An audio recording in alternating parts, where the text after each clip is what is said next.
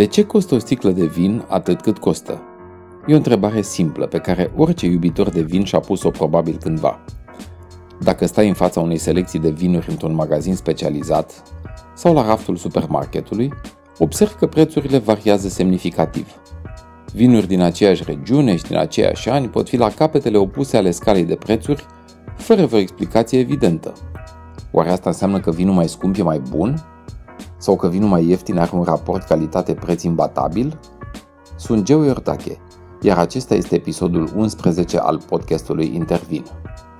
Dacă îți place acest podcast, abonează-te la el pe platforma unde îl asculti, iar dacă ai comentarii sau sugestii care ne ajută să îmbunătățim conținutul, sunt binevenite. Săptămâna trecută mă uitam pe site-ul Un Vin pe zi și am văzut că tocmai avusese în ofertă un vin vedet australian, Penfolds Grange 2013. Un vin notat cu 100 de puncte Parker și poziționat un pic peste 3000 de lei. Și m-am întrebat, de ce cumpără cineva un vin de 3000 de lei? Bine, vorbim aici de un reper pentru piața românească, însă dacă ne uităm în afară, sunt o mulțime de vinuri care se vând la modul uzual, cu prețuri de peste 10-12 mii de euro. Domen Romane Conti, Leroy Musini sau Petrus. Fiță, investiție sau plăcere. Depinde de câte zerouri are contul tău și cât de pasionat ești de subiectul vinurilor.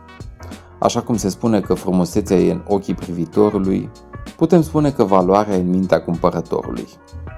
Despre subiectul prețului unei sticle de vin am să discut astăzi cu Mihai Nicolici, proprietarul magazinului Private Wine din București. Mihai, discuția noastră poate fi, să spun, foarte lungă și filozofică. Sigur, subiectul prețului vinului este destul de amplu și poate fi abordat din multe puncte de vedere. Pot să înțeleg că până la o anumită sumă, valoarea vinului să spunem că e intrinsecă, da? e dată de costurile procesului de producție, ambalaj, marketing și așa mai departe. Dar de acolo în sus, deci de la, de la limita asta în sus, e doar o valoare percepută. Da? E în capul omului. În România există milionari, există case de licitații, reprezentanțe de rețele de, nu știu, magazine de fashion internaționale. Avem, sau putem să spunem că în România există și o piață a vinurilor de lux? Eu, eu zic că da, da, sigur că păstând toate proporțiile necesare, um, piața asta este de fapt o nișă foarte îngustă. Sigur că sunt oameni care își permit să cumpere vinuri foarte mari, um, în sensul, în primul și în primul rând, de vinuri foarte scumpe. Um, astfel că ele sunt considerate uh, produse de lux. Prin prețul lor, prin notorietatea pe care o au, prin, uh, mă rog, uh, ce să spun, stilul uh, extraordinar al vinului, dar oricum sunt produse de lux. Sigur că există această piață. Um, aș vrea să nu jignesc pe nimeni dacă pot, dar în fine, până la urmă trebuie să și spun lucruri pe nume.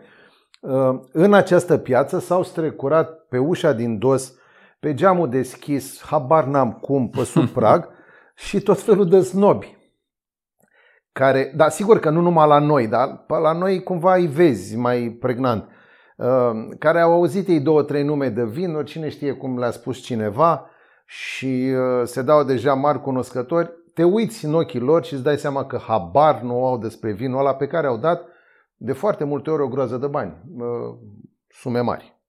Sigur, sunt oameni care au bani, își permit și atunci li se pare că își na, îndeplinesc o plăcere. Acum, există întrebarea însă, este... Stai, există însă, cu siguranță, eu cunosc câțiva și oameni care înțeleg aceste vinuri, care le cumpără nu doar pentru că au banii să o facă, ci și pentru că înțeleg uh, de ce dau atâția bani pe vinurile astea. Sunt și oameni de ăștia, trebuie să fim foarte sinceri. Asta vreau să te întreb. Dacă nu cumva piața asta este un uh, mix, să spunem, de oameni care înțeleg, cum spuneai tu, și deci care cumpără din, pentru propria plăcere, uh, de snobi care cumpără să fie văzuți de alții sau să se dea mari, uh, poate de oameni care cumpără ca investiție, Adică știu, de exemplu, că uh, un uh, Penfold, hai să luăm uh, ăsta ca exemplu, că oricum discutam noi înainte de începerea interviului de ne Penfold. în jurul lui, da? exact. Uh, un Penfold uh, poate fi învechit undeva în jur de 40 de ani și atunci poate că o cifră din asta cuiva îi sună bine în cap și zice, bă, ia să dau eu acum, nu știu, 2000-3000 de lei pe un Penfold, că poate peste 20 de ani îl vând cu mai mult. Da, singura, sigur că există și oameni de genul ăsta.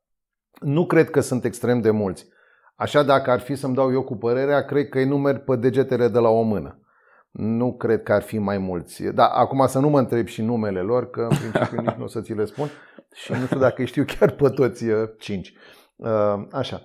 Dar, uh, da, problema noastră, a noastră ca și cultură enologică în România vorbesc, este că nu avem răbdare. În acest moment, noi n-am ajuns la această sofisticăreală culturală încât să facem niște investiții pentru o generație următoare, pentru că Geo, spre exemplu, uh, depinde la ce moment uh, te apuci de această întreprindere de a strânge vinuri. Uh, sigur că nu o să o faci niciodată la 20-25 de ani, o să o faci când ești mai copt încolo spre 40-50 și atunci, din momentul ăsta, 20-30 de ani par al naibii de departe, știi? Și atunci, un om ar putea să zică, domne, cumpără acum niște vin de genul ăsta care poate fi învechit 40 de ani și dacă eu uh, mă deplasez mai repede, poate rămâne la copiii mei. Încă nu suntem acolo. Pentru asta e nevoie de o experiență enologică, uh, hai să spunem, mai ridicată. Așa cum noi încă nu avem din motive obiective. Este foarte clar. N-am avut de unde. Dar eu nu zic că nu există, dar repet, foarte puțin. Sigur, prețul vinului e subiect pentru o discuție lungă și poate filozofică.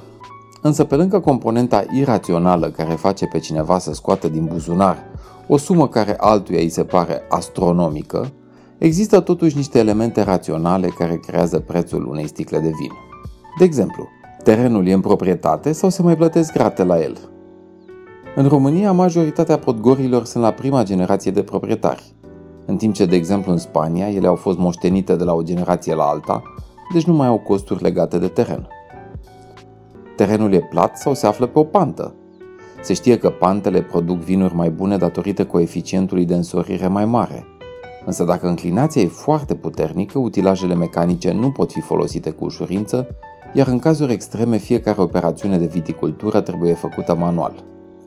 De exemplu, podgorile din Valea Mozelului din Germania sau Ribeira Sacra din Spania sunt considerate zone eroice pentru viticultură și s-a calculat că acolo timpul necesar fiecărei operațiuni e de 3-4 ori mai mare decât într-o podgorie aflată pe teren plat. Câți bani se cheltuie pe echipamentele și materialele necesare producției? Aici putem da un exemplu simplu care arată impactul asupra costului final al sticlei – un producător care vrea să folosească baricuri noi de stejar franțuzesc va cheltui aproape 900 de euro pentru un baric de 225 de litri, ceea ce înseamnă 300 de sticle de vin, deci un cost suplimentar de aproape 3 euro pe sticlă. Uh, vinurile care se vând la prețuri uh, astronomice în România, că sunt probabil uh, astfel de vinuri, da. sau în fine, astfel de prețuri. Poate ceea ce ni se pare nou astronomic nu e astronomic pentru Ai, aici, am vrut bani. Să, aici am vrut să te întreb cum definești astronomicul ăsta, adică de unde plecăm? nu știu, hai, hai să spunem o sticlă de vin de peste, peste 1000 de euro, da? Să zicem că okay. e, un, da. e un preț mare. Uh, deci vinurile care se vând la prețuri din astea uh, sunt în general vinuri uh, din străinătate. Vinuri Așa franțuzești, vinuri, uh, nu știu, poate australiene, americane. Americane, da, uh, italienești, cum, sunt. Cum stăm noi uh, ca producție autohtonă? Adică care ar fi vârfurile, să spunem, ca prețuri mă refer acum la producția, din producția românească? Uh, Geo, eu ți-aș spune așa. Noi, din acest punct de vedere, stăm proporțional cu situația pe care o avem din punct de vedere al vinurilor, vorbesc acum. Uh, nu avem în acest moment uh, un uh, vin produs în România care să se bată la nivelul ăsta de preț de 1000 de euro. Nu avem, nu că nu s-ar putea gândi vreun uh, personaj din lumea vinului să născocească un asemenea vin. Dar nu avem pentru că încă nu avem viile suficient de vechi și viile suficient de bine îngrijite, uh, din modern vorbind, știi? Și atunci uh, încă nu ne ducem la prețurile astea, ceea ce nu înseamnă că nu există vinuri al, cărui, al căror preț este destul de ridicat peste, pentru media uh, valorică a acestor vinuri din România. Că de-aia te întrebam la început de unde plecăm cu astronomicul ăsta. Dacă, spre exemplu, uh, ne gândim că astronomic ar putea să însemne uh, un 7-800 de lei, să știi că există vinuri românești cu acest preț. Există și vinuri un pic mai sus de aceste prețuri, tot produse în România, um, care să zicem valorează 1500-1600 de lei.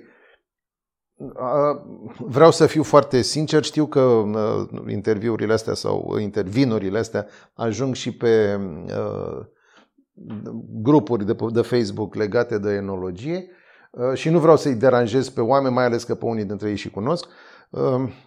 Eu cred că în acest moment cu greu putem să definim un vin românesc care să valoreze 1500 de lei, 1400 de lei um, uh, plecare din cramă, da? adică ex-works, cum uh, se spune. Cu toate astea, este, ele, ele există. Trebuie să intrăm puțin mai adânc la un moment dat sau trebuie să explici, poate explici tu um, uh, ce înseamnă structura de prețului unui vin, ca să poată lumea să înțeleagă totuși de ce unele vinuri costă și unele vinuri nu costă sau costă mai puțin.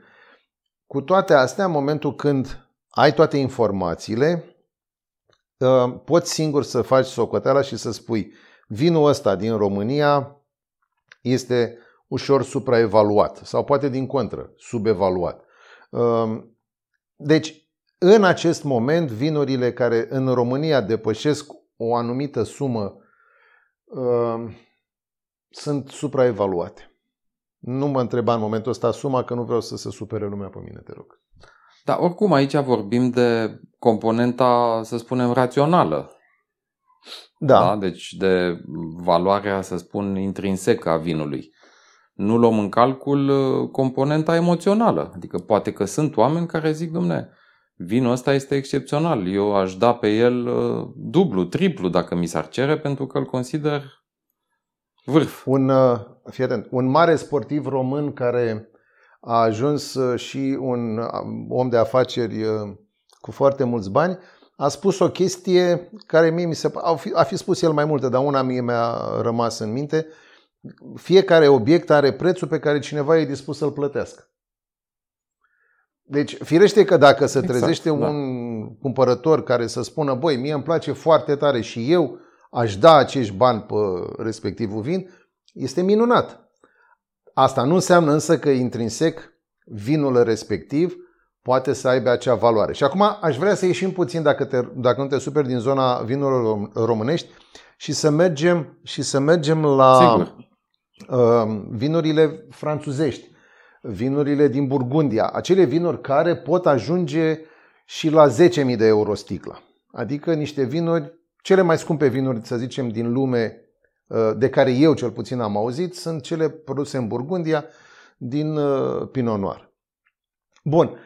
Până la un anumit punct, valoarea acestor vinuri este dată de teroarul nemaipomenit, de viile vechi și foarte bine îngrijite, de tehnologia nemaipomenită pe care o folosesc oamenii acolo, de tot ceea ce se întâmplă, de aerul din uh, în jurul strugurilor și așa mai departe. Deci de toate acestea. Dar asta, în opinia mea, nu poate să justifice cei 10.000 de euro cât îi dai pe sticlă. Drept pentru care, de la un anumit moment încolo, este doar marketing. Este poziționarea brandului. Este faptul că, spre exemplu, în Burgundia, ca să dau acest uh, exemplu, uh, suprafețele sunt extrem de mici, uh, drept pentru care producția de vinul, din vinul respectiv nu este foarte mare și atunci lipsa produsului de pe piață și valoarea lui, bineînțeles, fac să crească până acolo încât să ajungă la 10.000 de euro. Eu nu am băut, că nu vreau să nici să bat câmpii, eu n-am băut un vin de 10.000 de euro, dar pot să-mi imaginez că mai mult de vreo, hai să spunem, 1000 de euro sticla nu are cum să coste acel vin. De la 1000 de euro până la 10.000 de euro este doar marketingul produsului. E o chestie pe care o spun și mi-o asum. Pot să fiu și contrazis, că accept cu plăcere orice uh, argument. Da, deci de la, de la o anumită sumă în sus, nu știu, poate 1000 de euro e mult, poate de la Probabil, da. 500 de euro, deja calitatea nu mai crește uh, odată cu prețul. Uh, nu, este mai mult istorie, știi? Este mai mult uh, uh, imaginea pe care o are produsul. Adică te întâlnești cu un uh, domen de la Romane Conti uh, pe masă, nu știu dacă îți vine, depinde ce faci, nu știu dacă îți vine să te închin la el, dar în orice caz ai o emoție când îl, când îl ai pe masă. Sigur că este un vin mare, sigur că încep să-ți închipui, domne, sunt eu unul din cei puțini din lumea asta care are bafta să am pe masă așa ceva. Și atunci, cumva poți să fii dispus să dai și banii ăștia, făcându-ți o plăcere personală. Printre elementele de cost care intră în prețul sticlei se află și transportul, logistica și taxele. Peste 20% din cantitatea de vin transportată în jurul lumii se face prin containere în vrac. În special pentru vinurile de volum din lumea nouă, e o variantă economică, pentru că în loc să transporte sticle, folosesc niște containere mari de plastic numite flexi tanks, iar apoi ambalează vinul la sticlă direct în țara de destinație. Dacă într-un container standard încap aproximativ 12-13.000 de sticle de vin, adică aproximativ 9.000 de litri, în același container dotat cu un flexi tank se pot transporta 26.000 de litri, adică aproape de 3 ori mai mult. Logistica de transport joacă și ea un rol important. De exemplu, un vin transportat din Africa de Sud în Statele Unite va trece prin niște variații de temperatură destul de puternice, iar asta poate distruge calitatea unui vin. De aceea există sisteme de control și reglare a temperaturii din containere, însă asta înseamnă un cost de transport aproape dublu. Însă pentru vinurile de calitate merită.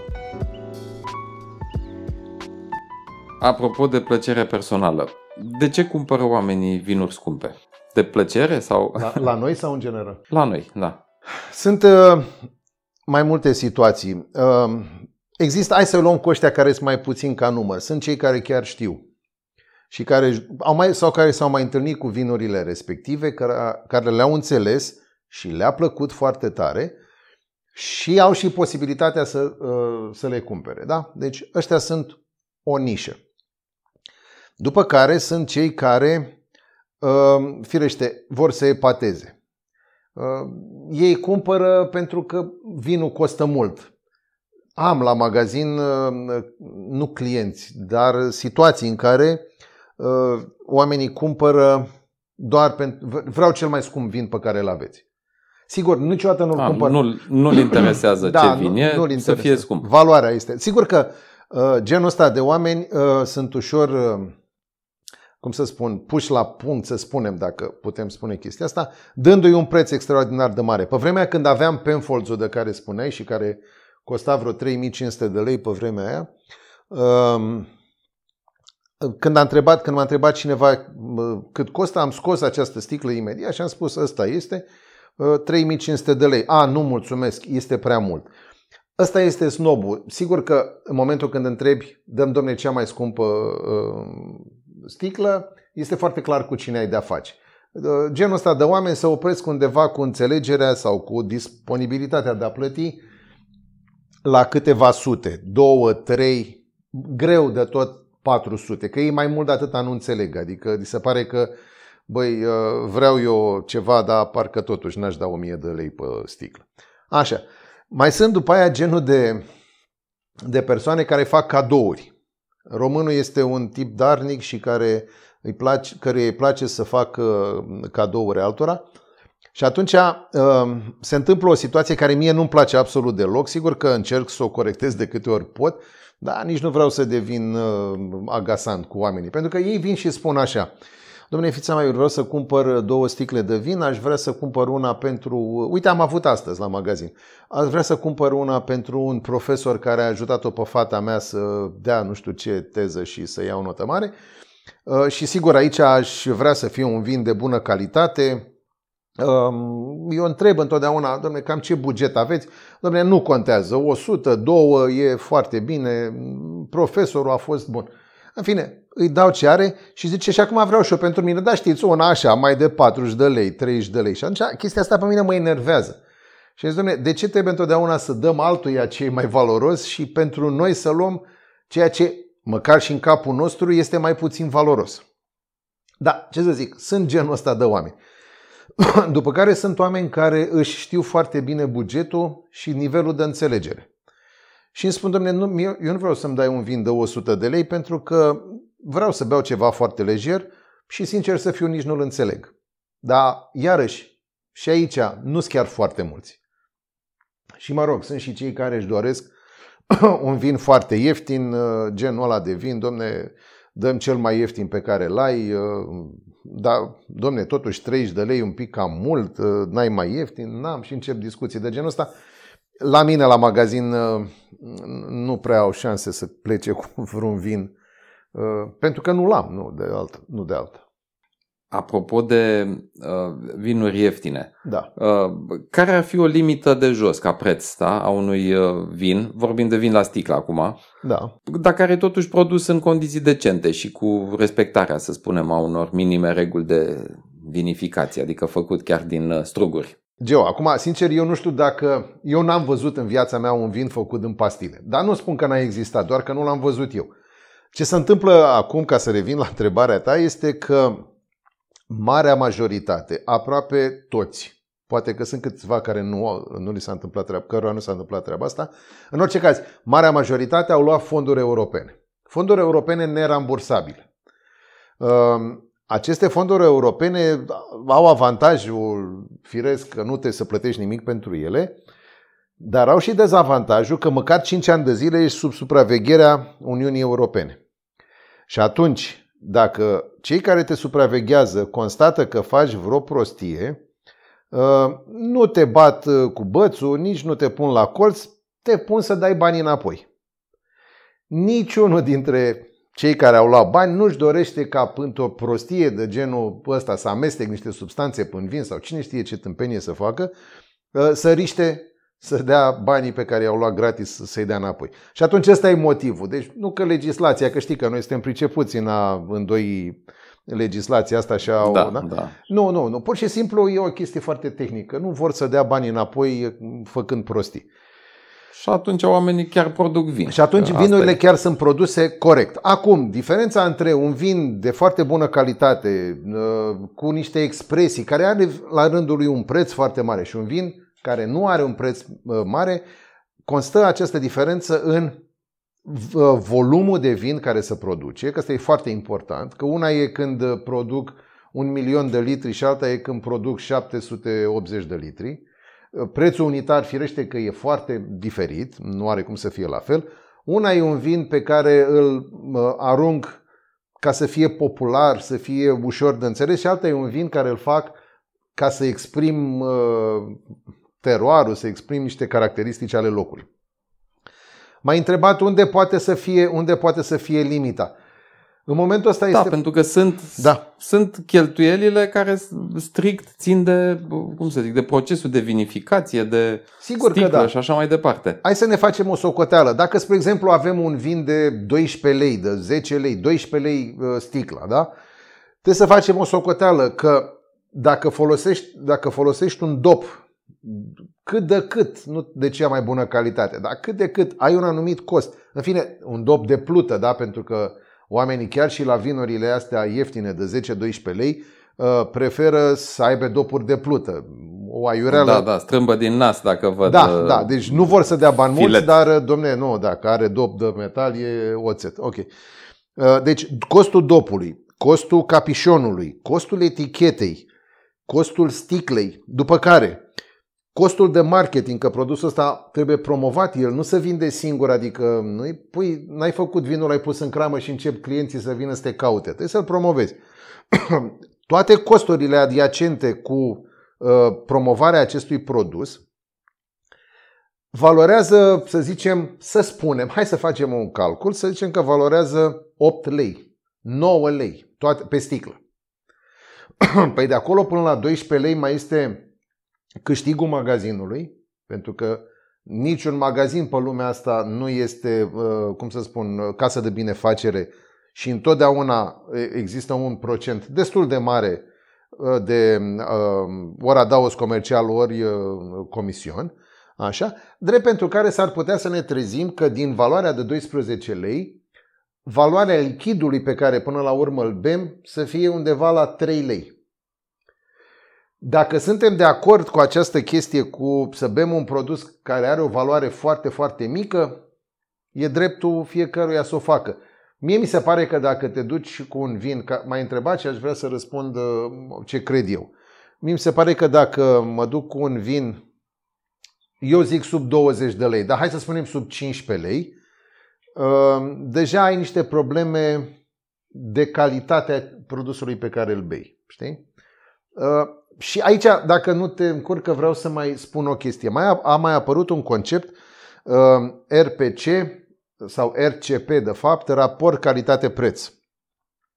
Multă, care înseamnă, domne, ce îmi dă acest produs pentru banii pe care îi plătesc pe el. e foarte posibil ca pentru un vin pe care dau 15 lei, uh, la, în consecință să n-am așteptări prea mari de la el și atunci dacă așteptările nu sunt mari și el nu mă dezamăgește major, să spun, domnule, are un RPC bun, adică am, puțin am dat, puțin îmi dă el, suntem ok, este într-o plajă. Mie mi se pare că această abordare este o abordare ușor greșită. Uh, sigur, asta cu ușor greșită, știi cum e exact ca chestia aia, ușor gravidă, adică ori e greșită, ori nu e greșită. Da? Uh, da, da. Deci e greșită, după părerea mea, pentru că uh, dacă, spre exemplu, cineva îmi dă mie 5 lei să beau uh, apă de la closet, RPC-ul e extraordinar de bun, da? Pentru că nu numai că n-am dat nimic pe chestia aia, ci am și luat. Dar asta nu înseamnă că mă voi, mă voi bucura și voi spune, domne, apa de la canalizare, hai ca să nu așa, are un RPC minunat, că uite, am primit 10 uh, lei ca să beau. Știi? Adică trebuie evitată și această greșeală. Drept pentru care ce vreau să concluzionez la, în, în cazul întrebării tale este uh, eu, nu m-aș, eu personal nu m-aș duce cu bucurie să cumpăr un vin sub 15 lei. Eu nu m-aș duce să cumpăr unul sub 20 de lei. Dar ca să nu fiu snobul snobilor, cum nici nu cred că sunt, 15 uh, lei mi se pare mie limita uh, inferior. Da, pentru că deja sub prețul ăsta plătești mai mult pe ambalaj și toate celelalte chestii conexe decât pe Clar, așa este. produsul da, așa propriu zis. Uh, și revenind un pic la conceptul de mm, raport calitate-preț, uh, e o chestie falsă, după părerea mea, pentru că uh, este un raport între o componentă rațională, prețul, și o componentă emoțională. Corect. Care exact e așa calitatea. Este. Da. Deci cum pot să fac un raport, cum pot să fac să pun într-o ecuație, nu? Da. Două componente care sunt din lumi diferite. Uh, exact așa, așa este. Uh, vreau să te întreb uh, și din experiența proprie, că totuși ești proprietar de magazin de vinuri. Care este cel mai scump, cea mai scumpă sticlă de vin pe care ai, uh, ai vândut-o la magazin? Acum, pentru că tot am vorbit uh, de brandul ăsta, trebuie să spun, cel mai scump vin pe care eu l-am vândut în magazin a fost Penfolds Grange. Uh, ca lumea să înțeleagă ce cu chestia asta, este, un, este o gamă de vinuri, o cramă și o gamă de vinuri australiene, un sira sau șiraz, cum îi spun cei de acolo, de super valoare. Este apreciat de mari oameni care se ocupă cu aprecierea vinului. Unul dintre ei fiind chiar Robert Parker, ăsta este celebru pentru că a stabilit un uh, sistem de punctare a vinurilor. Um, are o poveste pe înfolzul ăsta Grange. Sigur că mie nu mi se pare, adică mie mi se pare că este la un preț corect. Vreau să-ți spun în felul următor că pe lângă faptul că am vândut Penfolds Grange în magazin, am avut și o degustare. Poate că am mai vorbit de chestia asta, dar ce este foarte important este că prima mea senzație era foarte la începutul perioadei în care eu mă începem să mă ocup de vin și pentru, uh, pentru mine în momentul când am des... A, așa, deci am făcut și degustarea, ca să nu mai bat câmpii, și a trebuit să deschidem aceste vinuri cu 24 de ore înainte de a le servi. Lucrul ăsta s-a întâmplat în magazin și în momentul când am desfăcut acele vinuri și le-am mirosit, uh, am avut următoarea senzație pe care, uite, după 7-8 ani de zile de atunci, o rețin și acum. M-am uitat pe raftul magazinului meu și m-am întrebat dacă ceea ce eu miros în această sticlă se numește vin, ăștia pe care i-am eu pe raft aici, cu ce Dumnezeu se ocupă? Da. Adică am avut o senzație că este un vin atât de mare încât depășește clar uh, orice aveam în momentul ăla în magazin. Dar este un vin de care ajunge undeva la 600-700 de euro sticla. Foarte mult și adevărat și asta. Dar nu sare de 1000 de euro în cele mai bune soluții, variante ale lui. Deci întrebarea ta este că am vândut un Penfolds Grange, dar Geo, uh, am vândut un Penfolds Grange, o sticlă. Am mai făcut o degustare cu încă patru asemenea sticle, uh, deci una peste alta în toată perioada mea de până acum. Am vândut vreo 5, hai să spunem, cu toate vinuri de nivelul ăsta. Altfel, cele pe care le-am vândut cel mai mult au fost uh, vinuri undeva la până în 200, între 170 și 200 de lei, vinuri românești. Um, sigur că au mai fost și niște vinuri străine, dar tot așa, cantități mici, însă vinuri românești între 150, 170 și 200 de lei am vândut uh, destul de multe. Da, aici vorbim, nu cât mi-aș fi vorbim dorit eu de de o piață mult. premium, nu de o piață de lux, să spunem, în gama asta. Uh, da, și este piața premium, da, da. Am discutat despre costurile de producție, de transport și logistice. Mai există niște elemente care contribuie la prețul final, uneori într-o proporție mult mai mare decât celelalte, pentru că acestea sunt emoționale, deci intangibile. Vorbim aici despre trenduri, și despre cerere și ofertă. Trendurile și capriciile de moment ale pieței pot influența costul unor vinuri într-un mod irațional. Un bun exemplu este efectul filmului Sideways din 2004, în care doi prieteni fac un turneu prin cramele californiene. Personajul principal este fan Pinot Noir, pe care îl descrie duios ca fiind cu coajă subțire, plin de temperament, cu o nevoie constantă de îngrijire și atenție. Vânzările de Pinot Noir californian au explodat după lansarea filmului, iar prețurile acestui soi au crescut simțitor. Cât despre producția de Pinot Noir în California, a crescut până în ziua de azi cu 170% în condițiile în care piața vinului în general a crescut cu 7-8%. Cererea și oferta este un alt factor care intră în discuție pentru stabilirea prețului unui vin. Burgundia este un bun exemplu pentru că e o zonă fragmentată în mulți producători mici, majoritatea scoțând pe piață între 10 și 25 de mii de sticle pe an. Nu e nevoie de o mare cerere pe piață astfel încât aceste sticle să devină deodată foarte scumpe. Să comparăm cifrele astea cu un brand mare cum ar fi Yellowtail din Australia, care scoate pe piață 100 de milioane de sticle pe an și ne putem da seama imediat de diferența de preț. Ca să încheiem uh, cumva episodul și discuția despre, uh, despre vinuri și despre costurile lor. Am putea să dăm un uh, sfat consumatorilor? Nu cumpărați bazându-vă pe preț. Adică nu neapărat un vin foarte scump înseamnă că vă va și plăcea foarte mult. Chiar dacă el în sine poate să fie de super calitate. Dar nu e obligatoriu să vă placă foarte mult. Căutați să experimentați vinul și firește că dacă aveți posibilitatea să experimentați vinuri de 1000 de euro e nemaipomenit, dar încercați să experimentați și să cumpărați vinuri care să vă placă, care să vă producă bucurie. Nu vinuri care să vă facă o gaură în buget sau pe care să dați bani și după aia să vă întrebați de ce ai fi dat eu bani pe vinul ăsta, că fie la naibii, nu înțeleg nimic din el. Deci sfatul meu este așa, în primul rând, nu vinul cel mai scump este neapărat și cel mai bun. Evit asta cu mai bun, dar e cel care vă va plăcea cel mai mult. Pe de altă parte, există și o, știi cum e, excepție, uh, chiar în România, care se numește făurar și trebuie să spun asta pentru că așa mi se pare că e ok. Este un vin care este sub 30 de lei, de o super calitate.